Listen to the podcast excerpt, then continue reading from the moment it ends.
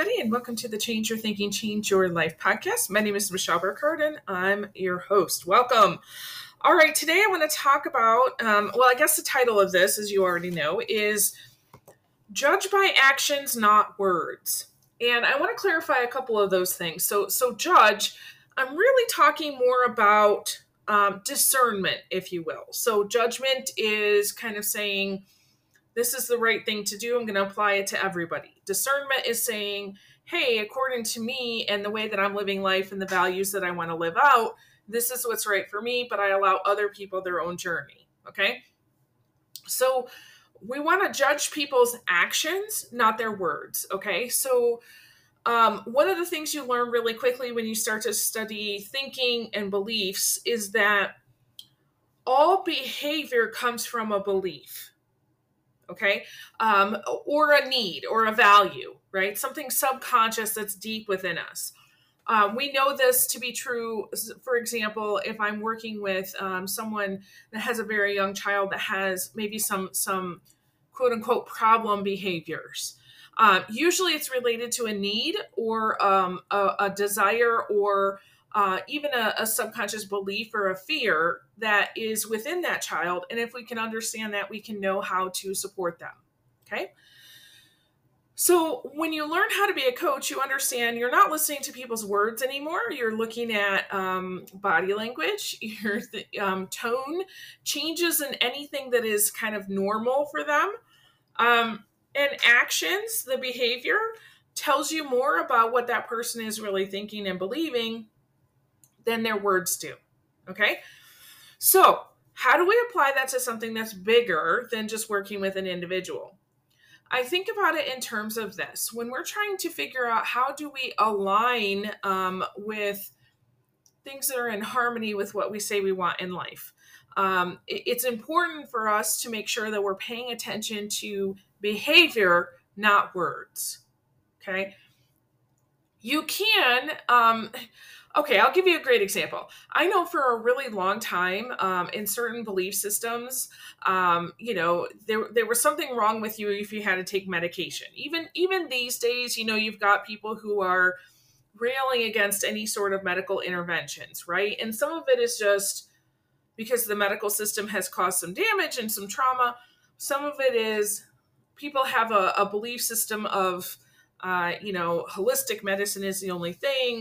Um, you shouldn't take any medicine of any sort. Now, I think you can actually do two things at one time. You know, for example, you can um, pray and do energy healing and all kinds of holistic things, and you can actually take medication.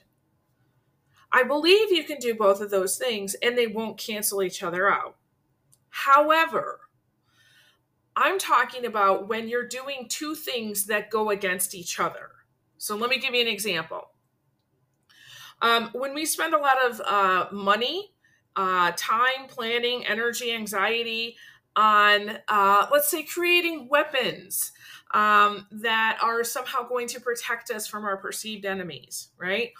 Um, and all of a sudden, as soon as we create them, they're obsolete right away, and we need to, you know, basically do it again, right? We create the system where we're we're basically just making money off of war, right?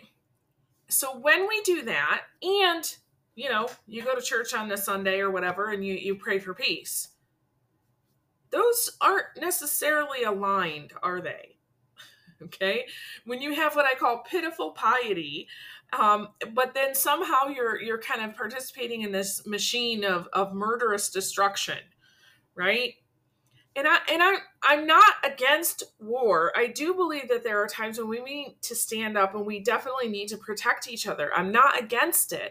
But what I'm saying today is making sure that your inner and your outer, um, your words and your actions are aligned together. Right. So, you know, if you're, you're praying to a God of peace that basically told us to love one another and, you know, and also, you know, live by the sword, die by it, right? And you're planning to annihilate people. Um, there's a little bit of a disconnect there, don't you think?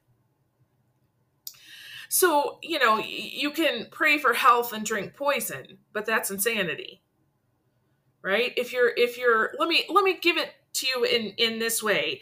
And some, some of my uh, church people will understand this. Pray for revival, but then you're going to shame, blame, and judge other people. Right? Or uh, return to the Bible. That's a saying I'm, I'm hearing a lot. There's a lot of uh, Christians out there that are talking about revival and returning to the Bible, whatever that means. Um, so you want to return to the Bible, but you don't love people. Kind of miss the point there. Um, you're, you're advocating for, you know, the unborn to be born, but you're not willing to help people who are in struggle, both before, during, and after that act, right? You, so you have pitiful piety and destructive words and actions. See what I'm saying? They don't go together. How does this show up in like real normal life? Okay. You desire to have more money in your life, but you only talk about debt or your penny pinching tactics. You desire health, but you only talk about the doctors you go to, the medications you take, and, and these new illnesses that you have. You desire freedom, but you only talk about how you're a victim. See what I'm saying? I know, that's a little harsh, right? I know when these, these thoughts started coming to me, I was like, ooh, yeah, I got to take care of that one, right? So we definitely want to judge others uh, um, by their actions, not their words. And again, this is more about discerning. Um, but in order to say, okay, is this a relationship that I want to continue with? Also groups that we're in, and that groups can be anything, right? Is this a group that I want to be in? What are they talking about and what are they doing? Is there an alignment there, not only between their words and actions, but between who I want to be, the values that I say I want to live life by, right? And also looking at ourselves and saying, where might there be some disharmony between what I say I want and what I'm actually thinking and doing. Okay. So really notice your words. So this can be your internal words, your thoughts, or your actual words that you say out loud, whether it be to yourself or someone else. Do they align with what you say you want?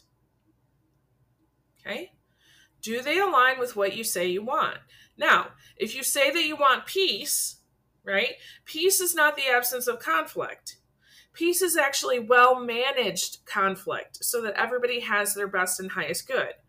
Okay? So if you truly want peace, but you're a people pleaser, you're an enabler, um, you lack boundaries, okay, your, your words saying I want peace and your actions are not aligning. If you truly say that you want peace, but all of your actions are basically saying, you know, get on board with what I just told you, whether you, that's a boss or a parent or whatever, like peace is going to be you doing what I tell you to do, right? That's not peace. That's your words and actions not aligning together, right? If you truly desire peace, you're going to have to have some crucial conversations. You're going to have to, you know, come at it from a different point of view. So notice your words. Where do they align with what you say you want, and where do they not? Because that's a, a ripe area for you to do some internal work. Okay. All right. Thank you so much for joining us today. I really appreciate it. And I'm just going to put a little plug in here. We are um, launching our Playground of the Mind course. It is going to, um, the first video is coming out on July fifth. So next week. Very excited about it. Uh, we will not have our first group Zoom until July eleventh, so we've got some time. Um, but if you're interested in the details of that, please check out the link in the um, the episode description. Uh, and also contact me if you have any questions about that. Uh, bring a friend. It's always a, a lot more fun when you can uh, bring somebody that you know along on a journey like that. Uh, we'd love to have you. Uh, in essence, what I'm trying to do in this course is teach you all kinds of things uh, about the resources that, and tools that you already have within your disposal to solve any problem in a playful way, so that you don't have to solve problems with fear and anxiety and overwhelm. You can do it in a way that actually uh, brings you joy. So if you're interested in that, um, check out that link and let me know if you have any questions, okay? All right. Hey, thank you so much for joining us. And with that, I release you in the, into the wild. Go forth and prosper. Have an amazing day. We'll catch you next time. All right. Bye-bye.